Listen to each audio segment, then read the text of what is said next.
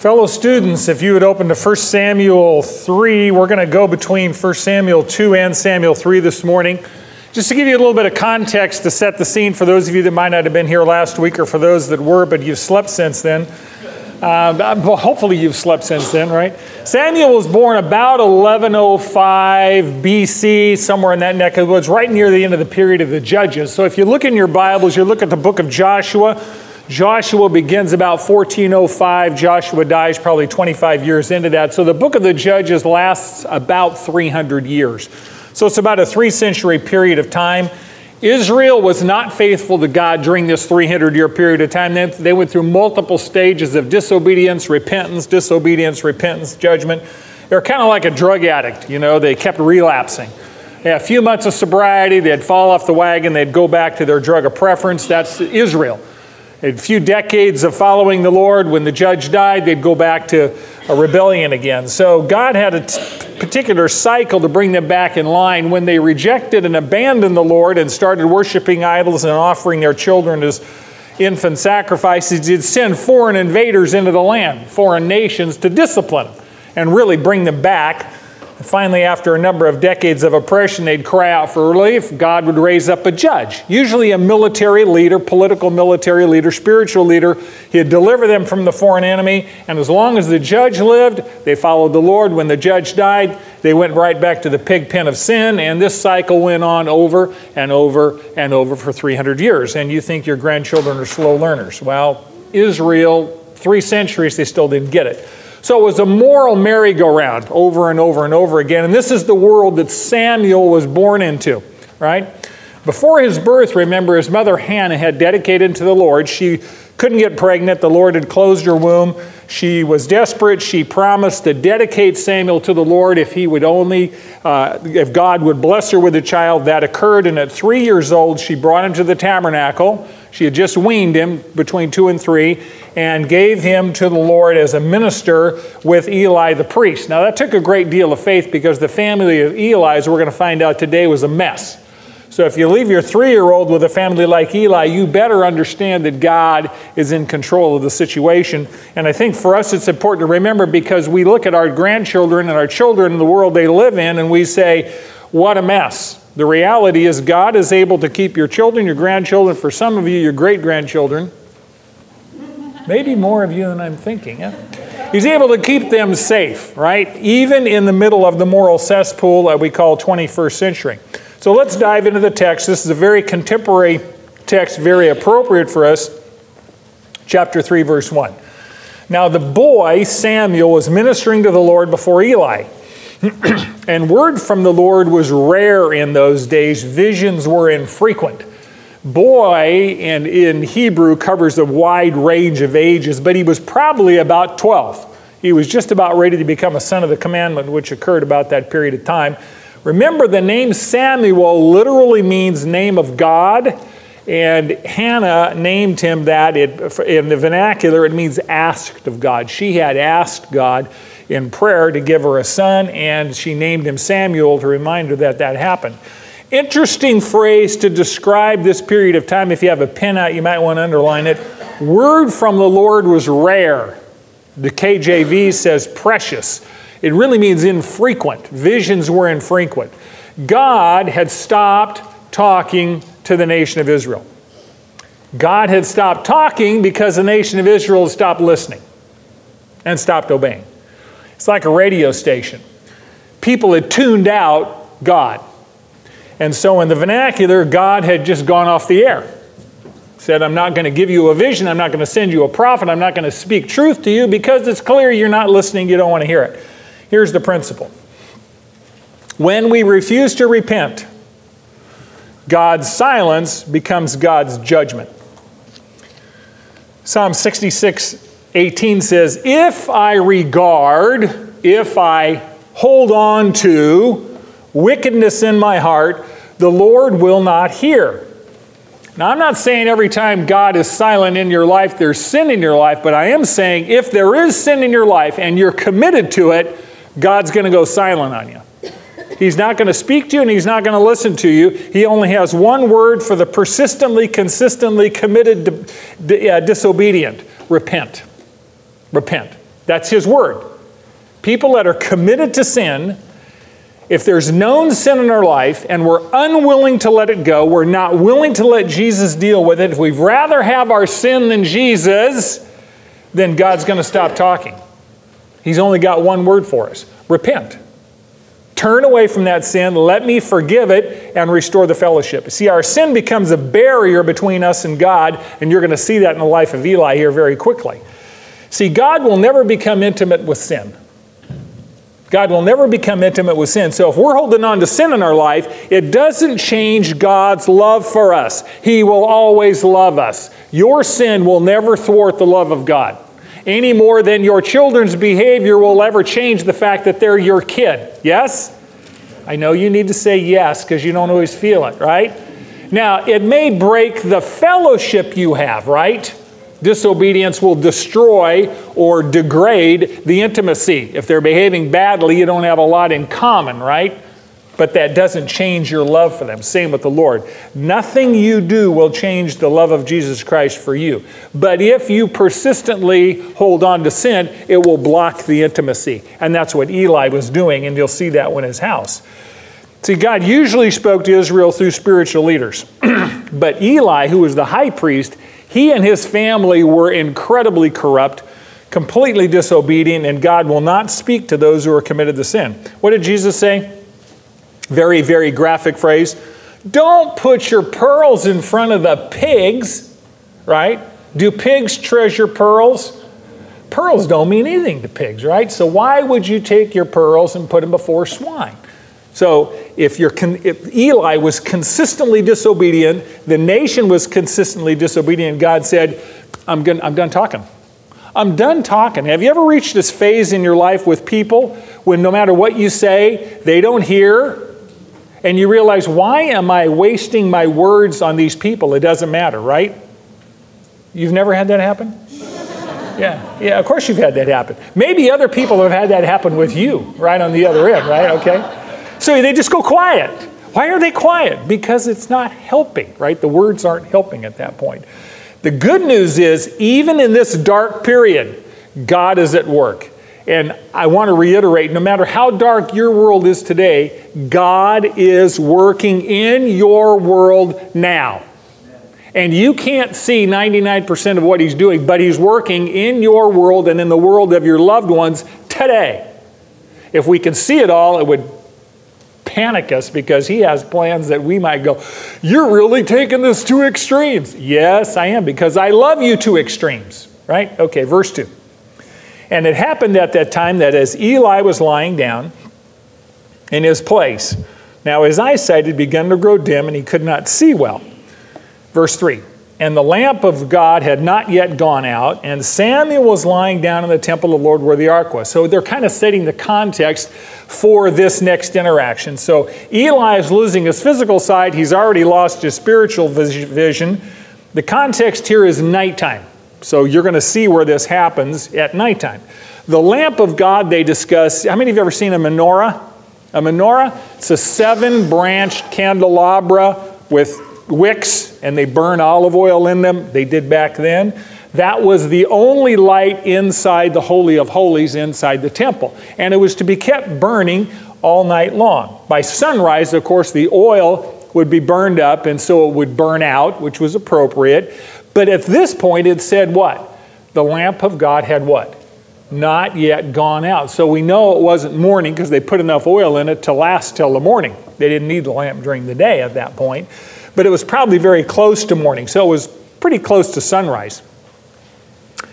And the ark of God, of course, represents the presence of God. That's where God dwelled in the nation of Israel. And where was Samuel sleeping? What's your Bible say? Inside the tabernacle, right? Close to the ark of God, close to God's presence. He was, he was hanging out with God, which is a very good thing to do. Verse 4. In that context, the Lord calls Samuel, and Samuel says, snooze. He hits says snooze button. Is that what he did? What did Samuel say? Here I am. Here I am. It's like God didn't know where he was. No, God knew where he was. Samuel's, here I am, here I am, right? what I'm amazed at is number one, Samuel wakes up immediately. He's only 12, right? And he's instantly alert, just like you are after you overdosed on Ambien the night before, right? When you wake up, man, you're just alert. He's instantly alert, and he says, Here I am. Now, when my mother called me, I usually didn't respond at her first call, especially if I was up to no good. I remember more than once when I was doing something I shouldn't do, and she called me. I wouldn't say anything. I'd run closer to leave the scene of the crime, and then I'd say, Here I am. So she would meet me not near the scene of the crime, right? And then I would kind of go back and hopefully clean up what I had broken or whatever it happens to be. So Samuel says, Here I am. He's saying, I'm available for service right now, and he runs to Eli in the morning. There's no daylight, it's early morning. Verse 5 and said, Here I am, for you called me. But he said, I did not call you, lie down again. So he went and lay down. Now, Samuel's response is instant obedience and instant availability. He is available to serve. Does Eli need servicing? Serving. Does he need help? No. How old is he? No, no. Eli. Eli's in his 90s, right? I think he's very old. Eli is also very obese. We're going to find that out in a little bit. Very obese. And Eli is going blind. I think a little 12 year old young man that can run errands is really helpful for Eli at this point in time. And so Samuel jumps out of bed. It doesn't say he rolled over and went back to sleep. He got up immediately, ran to Eli, and says, I'm available. What do you need? Right? Here I am. You called me. He's making himself available for service just like your grandchildren do, right? When you say, hey, John, right? They, don't they come running and say, here I am, you called me? What do you need done, right? I'll be your genie. Have you ever saw uh, Robin Williams? You ain't never had a friend like me? Remember the, remember the tune? From Aladdin? Yeah. We all want grandchildren like that. Yeah, yeah. Exactly. Here I am, Grandpa, Grandma. Verse 6. And the Lord called yet again, this is the second time, Samuel. So Samuel arose and went to Eli and said, Here I am, for you called me. Eli says, I did not call my son, lie down again. So he gives him the same reason. You called me, I heard my name being called. The only people that are in the tent of meeting are Eli and Samuel. Who else could it be? I mean, if you're 12 years old, you're thinking logically it'd have to be Eli, right? Eli says, I didn't call you. I've been sleeping. I'm not sleeping now, but I didn't call you. Go back to bed. Verse 7. Now we hear the explanation of what's going on.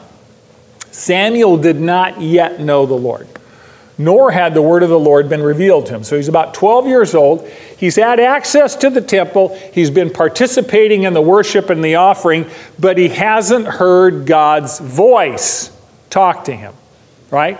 So he doesn't recognize that it's God talking to him. Now, here's an interesting question God usually doesn't talk to us audibly, but God, does God call your name? Has God ever called your name?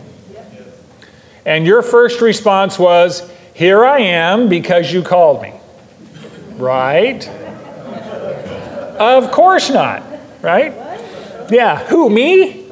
I can distinctly remember on multiple occasions saying, Moi, you, you must be talking to somebody else. I am not competent to do what you're asking me to do at that point in time.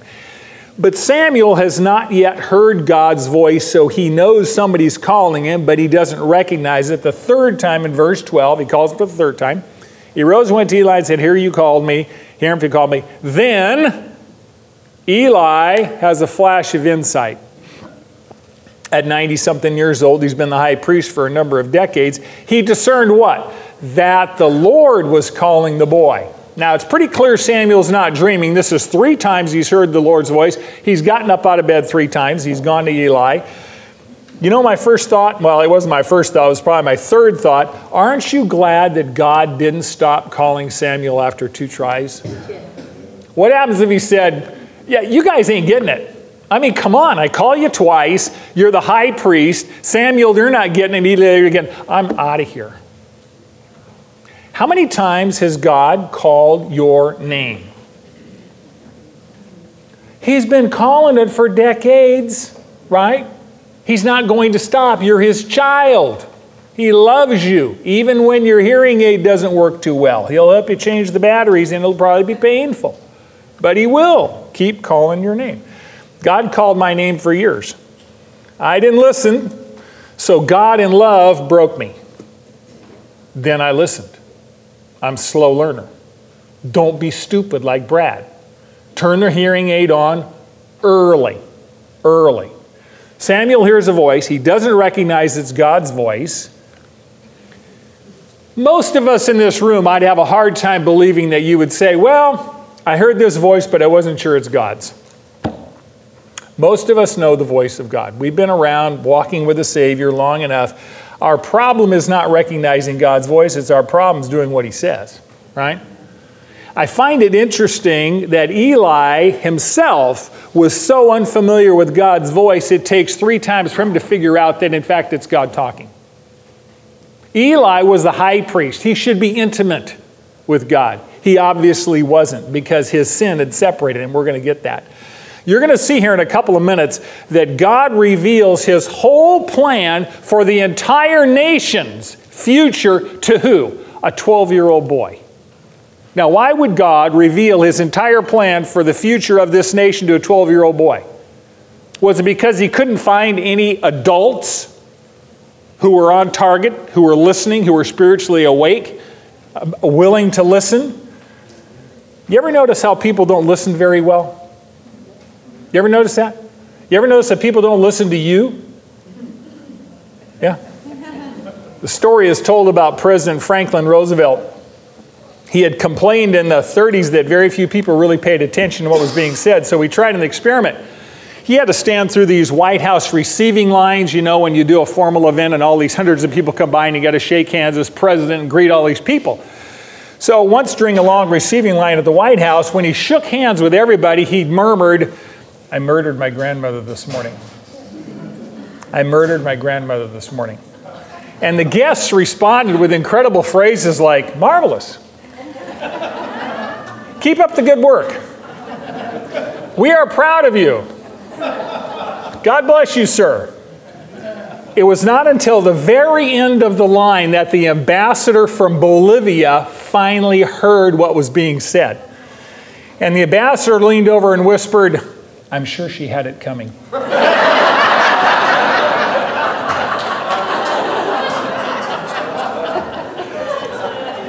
you ought to try that sometime. You would be amazed at, at, at how people do not listen to the content of what you're trying to say. We think we're communicating.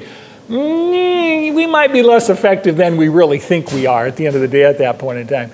So, Eli is now going to coach Samuel. Now Eli starts to step up and become who he's supposed to be. He coaches Samuel what to do and what to say if God calls again. Verse 9.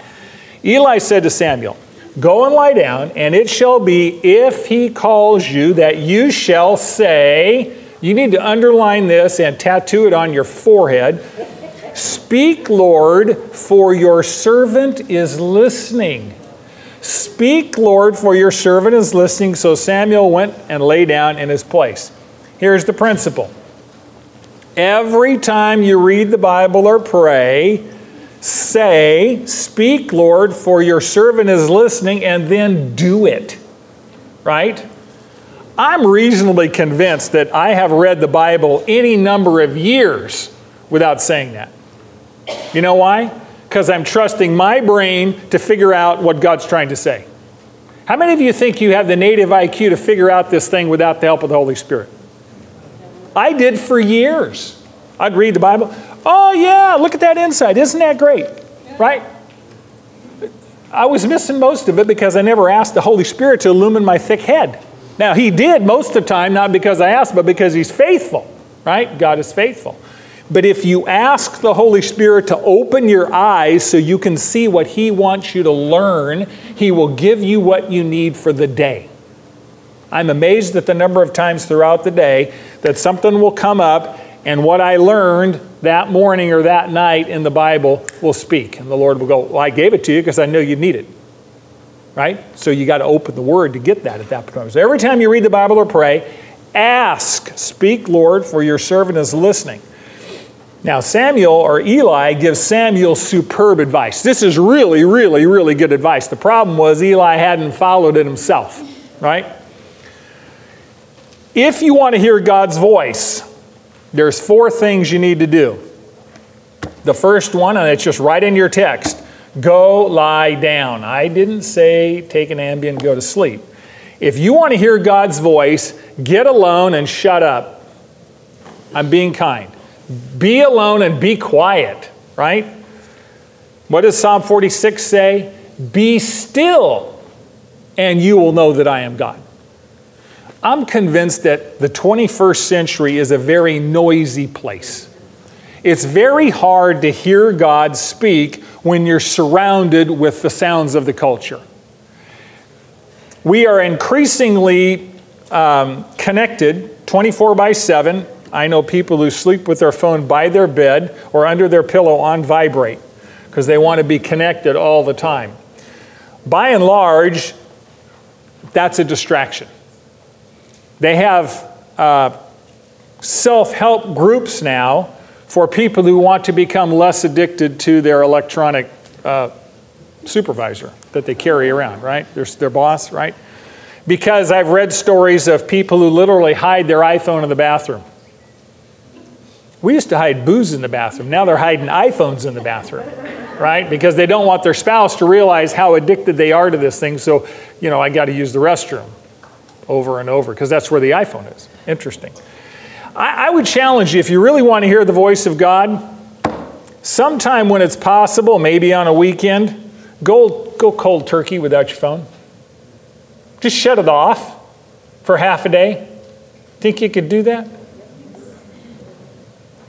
I might ask you in a week or two and see if any of you ever manned up or womaned up and, and, and got it done. Because it's tough. We've gotten so used to the noise.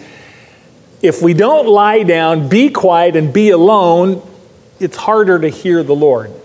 After you're quiet, that's when you say, Speak, Lord. Now, the word Lord here means master. The actual mean, the actual Hebrew is despot, which means sovereign.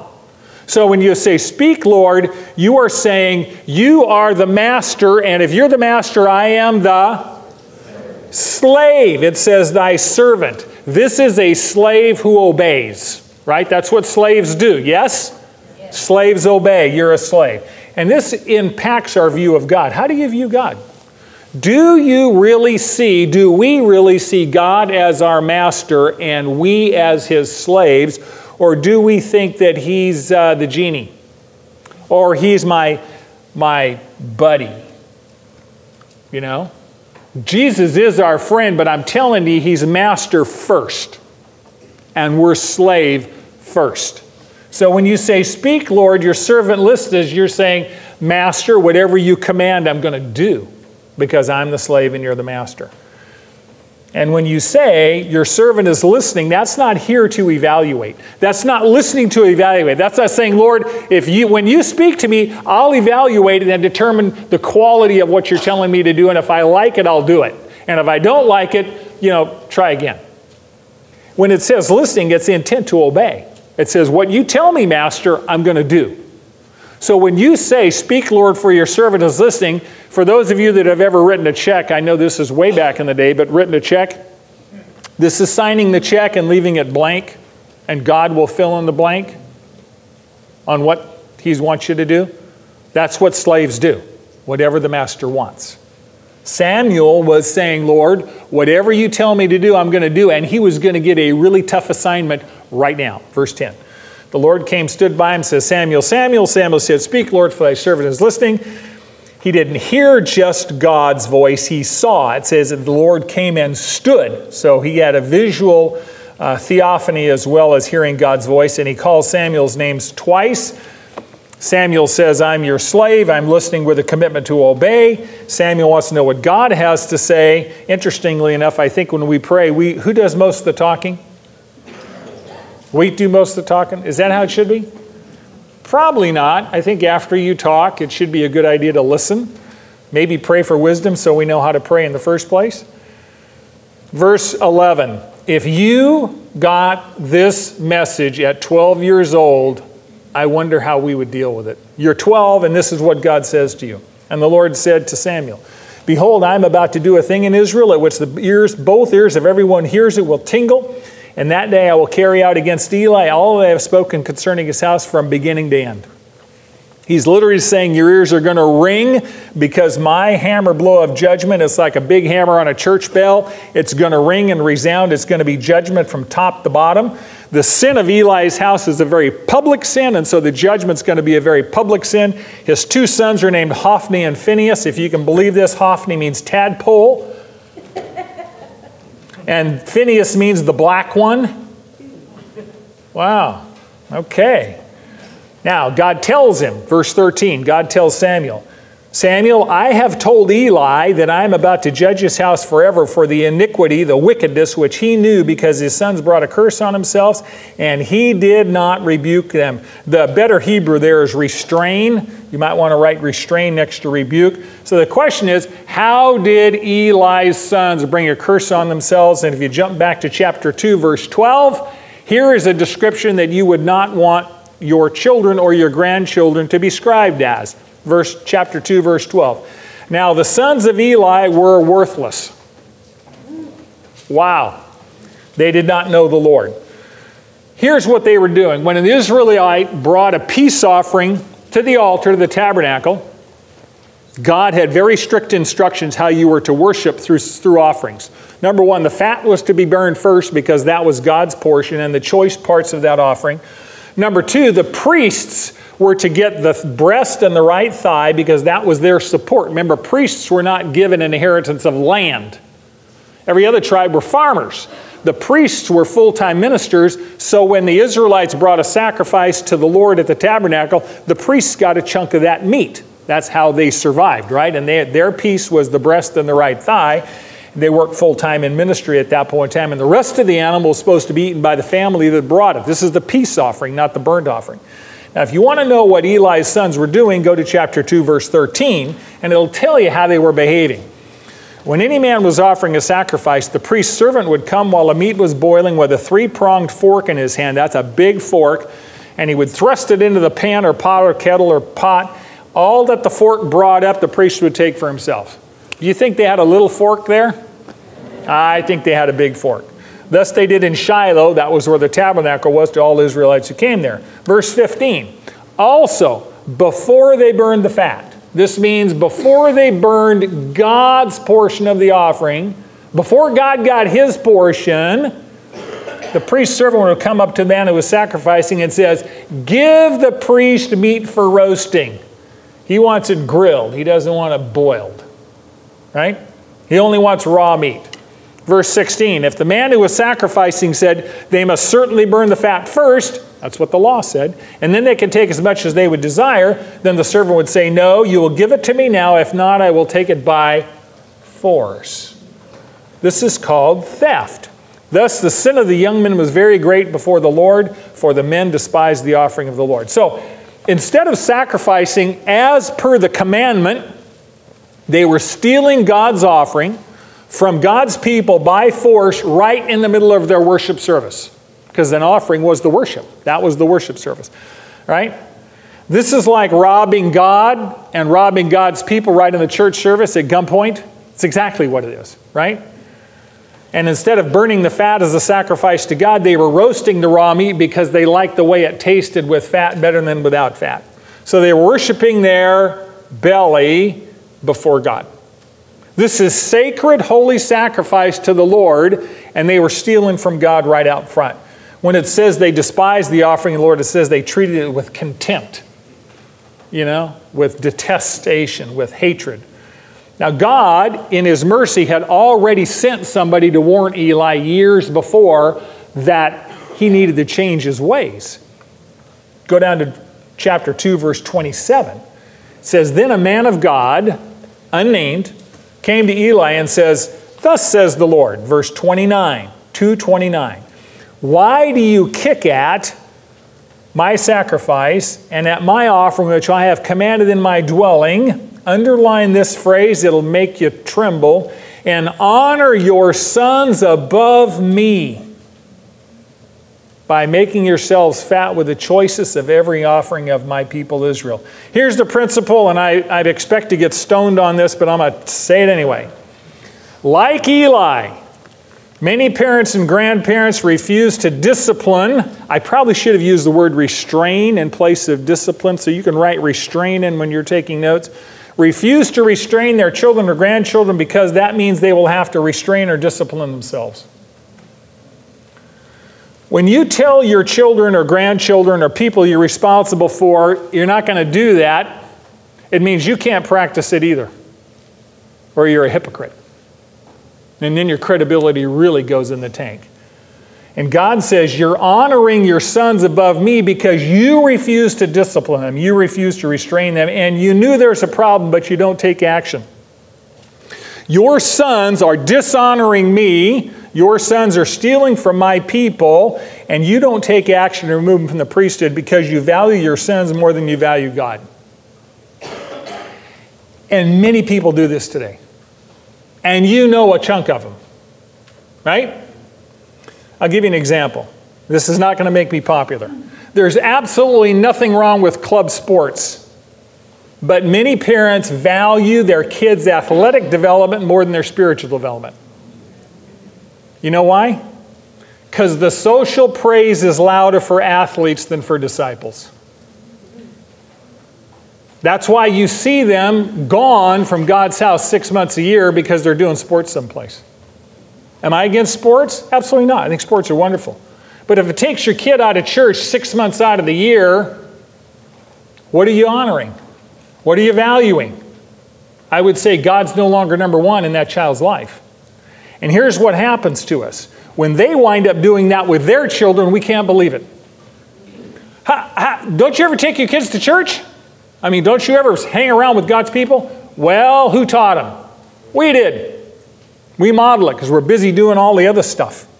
I'm not saying the other stuff's evil. I'm saying if we're honoring our children or grandchildren before the Lord because we're not willing to discipline them, because we're not willing to discipline us, we got a problem. Eli is an accessory to his kids' crimes. Eli, to use psychobabble, there's some truth to this, he's an enabler of their sin. He is enabling their sin. He's facilitating their sin because he's benefiting from their sinful behavior. When his son stole the best meat from God's altar and God's people, what did they do with it? He said they grilled it and fed it to dear old dad right? And all three of them were getting fat. They were eating high on the cow. I guess you can't eat high on the hog in the tabernacle, but. Man, we went to Israel. I missed the bacon. I really missed the bacon. But anyway, it, it's interesting. You know, you know, I, you know, I'm a fanatic about the word. I, I want you to go to verse 29, and I want you to underline one letter, one letter. It says, You're honoring your sons above me by making yourselves fat. It's plural. It's both boys plus papa that are getting fat off, off the offerings. Now, the boys are doing the stealing, but the old man's doing the eating. Right? Do you think he's going to discipline them when he loves the T bones that are coming off the altar? Who's eating the, who's eating the fillets? Eli's eating the fillets.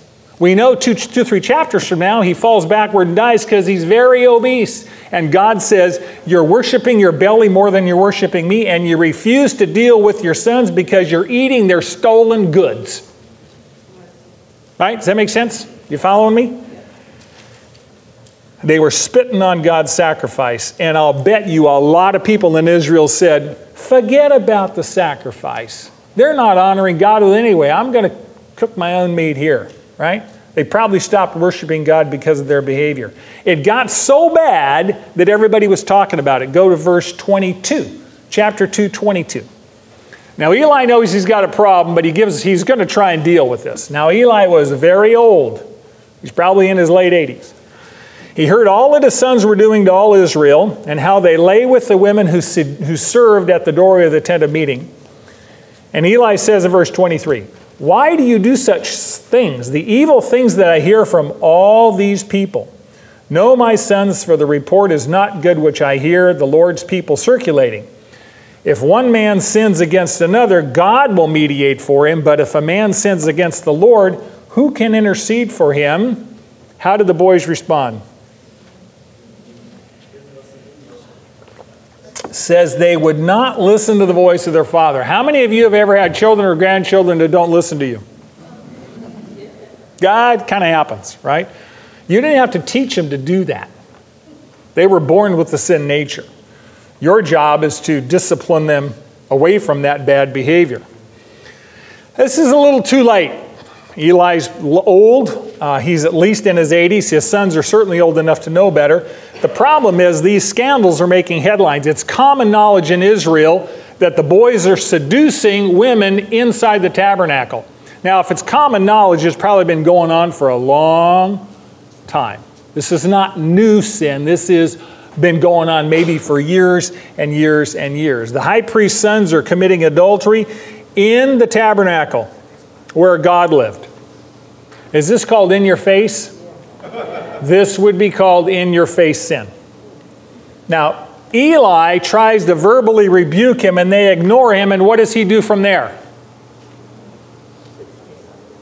He keeps eating the T bones. He doesn't say anything. He doesn't do anything beyond a verbal action. You know, by law, Mosaic law, both of his sons should have been stoned to death. At the very least, Eli should have removed them from the priesthood. These boys were not going to discipline themselves. They're probably in their 30s. It was his job to keep their tabernacle holy and protect God's reputation and at least remove them from it, but he didn't do it. So God tells Samuel that the sin of Eli's house is so bad that there's no atonement. Jump back to chapter 3, verse 14. Chapter 3, verse 14. If you ever hear God say this to you, you know something, whatever you need to do in life, do not let your life get to this point. Verse 14, chapter 3.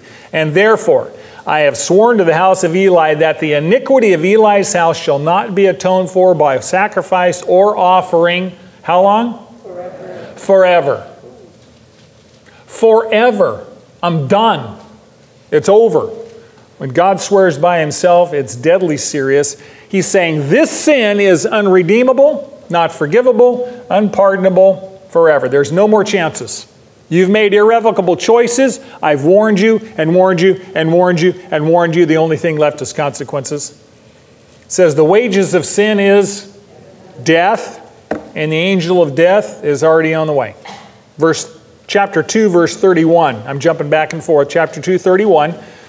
The days are coming when I will break your strength, Eli, and the strength of your father's house, so that there will not be an old man in your house, verse 32, forever. You know what that means? You know what that means? Premature death is going to follow this guy's family tree. Verse 34 Eli, here's how you're going to know that I'm serious, and the sign I'm telling you is going to come to pass. Your two sons are going to die on the same day. Now, you're a father, and this is what you hear about your sons. Right? The problem is terminal. There's no remedy. This is a capital offense. It's punishable by death. You know, in Israel, if you sin with ignorance, you could atone for that with an offering. If you sinned in ignorance, there was forgiveness, there was redemption, there was, you could, this is all before Jesus, right? I'm just telling you, this Old Testament. But if you sinned with defiance, if you knew better and you sinned with defiance as an act of rebellion, the only solution was death. That was the only solution, right? God's promising Eli something that should terrify him because 130 years later, his whole family tree is removed from the priesthood by Solomon. So, this is what Samuel hears. Now, you're 12 years old and you get this message. And of course, you go back to sleep, right? No, I don't think so. Chapter 315. So Samuel lay down until morning. Then he opened the doors of the house of the Lord I, like this one. But Samuel was afraid to tell a vision to Eli. You think? You know, what's interesting is that Samuel, even though he heard a vision from God, he gets up and does his regular job. He opens the doors of the temple. I mean, he's got a routine. in the morning that he's got to do to get the temple ready for the worshipers to come in. So he does his regular job. He didn't want to tell Eli. He's obviously fond of Eli, doesn't want to hurt him. Verse 16, Eli calls Samuel and he says, Samuel, my son. And Eli and Samuel says, Go talk to somebody else, right? It wasn't me. I didn't hear anything. He says, Here I am. I bet Eli didn't sleep that night either. He, Eli had to know this message is not good, right? Had to know that. He says, Samuel, my son. it's interesting that God bypassed Eli and spoke the word to a 12 year old. God will always have a witness for himself. Verse 17, Eli says, What is the word that he spoke to you? Please do not hide it from me. And now he pronounces a curse on Samuel if he doesn't tell him everything. May God do so to you and more also if you hide anything from me of all the words that he spoke to you. Now, this is to Eli's credit. He wants to hear everything that God said, all of it. The whole truth, nothing but the truth, the good, the bad, the ugly, he wants to hear it all. Now, the primary task of a prophet, which is what Samuel's being called to do, is what? Speak God's word. How much of it? All of it. This is not a comfortable message for Brad to sit here and give you, but it is the word of God, and I'm going to give it to you.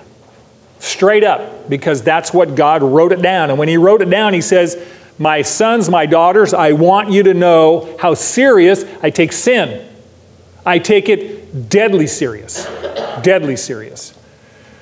And Samuel was a faithful prophet. He passed his first test as a prophet. Samuel's first test as a prophet was to tell 100% straight up to Eli what God told him. And he told him everything. Verse 18 hid nothing. So Samuel passed the test. He was faithful to God. And what does Eli say? What does he say? He said, It is God. Let him do what seems good to him. How do you take that? How, how would you interpret that? Is it good? Is it bad? Is it neutral? He's resigned. In some ways, I think he was testing. He was testing, kind of seeing what was going to happen. How else would you take that? He's accepting it. So it's is it submission? Confirmation what the Lord told him? Whatever. Yeah, I'm, I'm, I'm kind of leaning toward Kyle. I'm kind of leaning toward, yeah, almost religious fatalism. You know? Here's the principle, and I'll, then I'll try and explain it.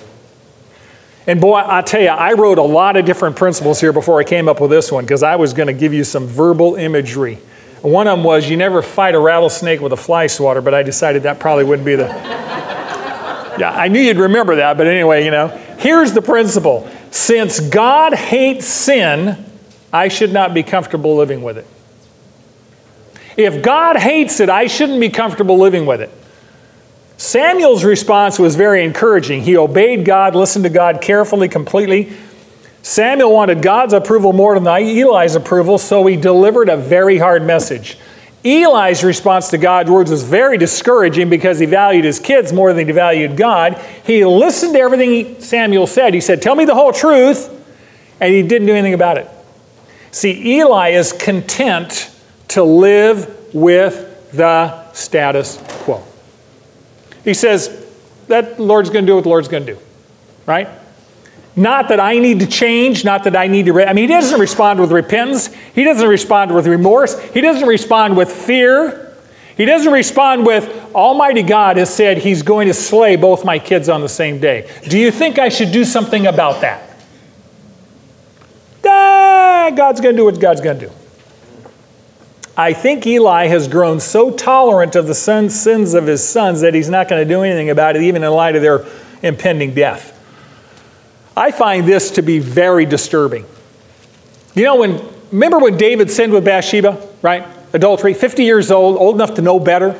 They had a baby, and God said, This baby is demonstration that your infidelity is causing people to blaspheme. So I'm going to take this baby out of this sinful tent, uh, uh, palace that you have. I'm taking this baby to heaven.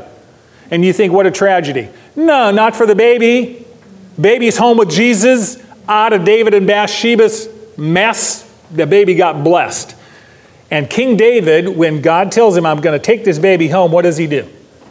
He fasts, he prays, he's on his face all night, he's going to the Lord in repentance, he's asking for mercy, right? Even King Ahab. King Ahab has arranged to kill Naboth, right? His, his wife did, Jezebel, to steal his vineyard.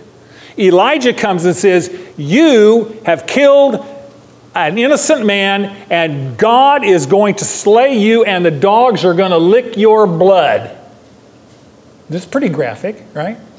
Even wicked King Ahab does what? He fasts, he dresses in sackcloth, he, he goes around despondent, humbling. God tells Elijah, Elijah, you know, I've taken notice. Ahab is really humbling himself. So I'm not going to bring all this evil on him in his lifetime. He's going to die, and then I'll bring the evil. Whoa! So even the wicked know enough that when God pronounces judgment, the appropriate response is humility, right, and repentance. And the high priest of Israel, Eli, 90 some years old, says, Yeah, God's going to do what God's going to do. I don't need to do anything. You know something? I'm cynical enough and maybe I'm pragmatic enough to maybe Eli was relieved that God was going to deal with his son so he didn't have to. Now, I call that chicken because God told him, I made you their father. You are supposed to be the one to deal with them. And since you won't deal with their sin, I'm taking them out of here. It doesn't say Eli responded to God at all. He just kept eating the T bones. I think he'd been exposed to their sin for so long that he was used to it. He had acculturated and normalized his life to that level of sin. It's like an addict. You know, when you first use a drug, you get a serious rush, for all of you that ever use drugs, right? After you use a drug for so long, you develop tolerance, which means your system no longer responds with that high. Pretty soon you're taking the drug just to stay even so you don't feel worse, right? They've developed a tolerance toward the drug. Cultural morality is the same thing. Are you seeing stuff today that 50 years ago would have horrified you? In February 14th, in 1929, I think it was in Chicago, seven people were murdered in a gang warfare. Seven. It's called the St. Valentine's Day Massacre. It was over turf rights and prohibition for booze running and booze production and all of other stuff. That one massacre of seven people so shocked the entire nation, it galvanized them into beginning the process that led to the repeal of prohibition in 33. Changed the entire nation. People talked about it for months. How can it be that seven people were murdered? And today, click open your internet, and what do you see? Does it only happen once every 50 years? Every month, sometimes every week, multiple murders, multiple shootings. You all, I mean, it was interesting. Pastor Phil said there was a tragic uh, murder, I would call it a massacre, uh, in Florida, and instantly he lost them all. Everybody pulled their Google out, see what's going on. You, you can do that all the time, and what do you see? You see moral decay around us. I mean, the whole culture is just rotten out at the core. And we're used to it. We're used to it because it's common, it's normal. We have grown desensitized to sin. And but just like Eli, God's judgment's coming. Actually, it's already here. We are in a form of judgment today. America is under judgment, so are all wicked people. So now I'm going to contrast very briefly before Tom gets ready to come up. Verse 19. You've looked at Eli's flakiness, now we're going to look at Samuel's faithfulness. Verse 19. Thus Samuel grew, and the Lord was with him, and let none of his words fail. And all Israel, even from Dan to Beersheba, knew that Samuel was confirmed as a prophet of the Lord. You know, it's interesting. The King James Version says, and I love it, it says, The Lord let none of Samuel's words what? fall to the ground. That's an archery term. An archery term is where you're drawing the bow back and you shoot the arrow, and the arrow falls short of the target. God made sure Samuel's, words, every single prophecy he said, hit the target. Everything Samuel predicted came to pass 100%. Now, when a prophet speaks God's word and every one of them happens on schedule, you conclude what? Must be God talking, not just human opinion because he's making it. Now, here's the good news. At the beginning of this chapter, it said, Visions were rare. God stopped speaking. Is God now talking? God is talking. Is it a comfortable message? Very uncomfortable. Very, but very, very, very, very important. The Lord loves us, and because He loves us, He doesn't want us to be enslaved by sin, and obviously Eli was and refused to deal with it. So let's review. when we refuse to repent, or when we hold on to our sin, God's silence becomes God's judgment. If I regard wickedness my heart, the Lord will not hear. So if God's not talking to you anymore, I'm not saying you should automatically conclude you're in sin. But if God is silent, that would be a time for some soul searching. That'd be a time to say, Lord, is there something I'm supposed to be paying attention to here? I'm not hearing you. If God's not talking and you're not opening the Bible, then you know what to do. If God's not talking and you're not praying, then you know what to do, right? Open the Bible, pray. Make yourself available. Every time you read your Bible or pray, say, Speak, Lord, for your servant is listening. And then when he shows you something, obey it, right? Do what he says. Number three. Like Eli, many of us, I'm at the head of this list, refuse to discipline our children or grandchildren or people in our lives because it means we will have to restrain ourselves. So we have to start by obedience ourselves. Eli was benefiting from other people's sin, and as a result, he wouldn't deal with it. That is criminal. And number four, lastly, since God hates sin, I should not be comfortable living with it. So take this message, and I don't want you to do anything with it just because I said it. I'm, I'm just the water boy here. What I want you to do is bring this message before the Holy Spirit and ask the Lord this week open your heart, open your life, open the Word, and say, Lord, what do you want to, what do I need to do? What are you telling me to do? What do I need to repent of? And what are you calling me to do as a parent or a grandparent in light of that? Where do I need to be obedient? Amen? Because He loves us, He wants us to be free from sin. Okay. Now that you know, go and do. I love you guys.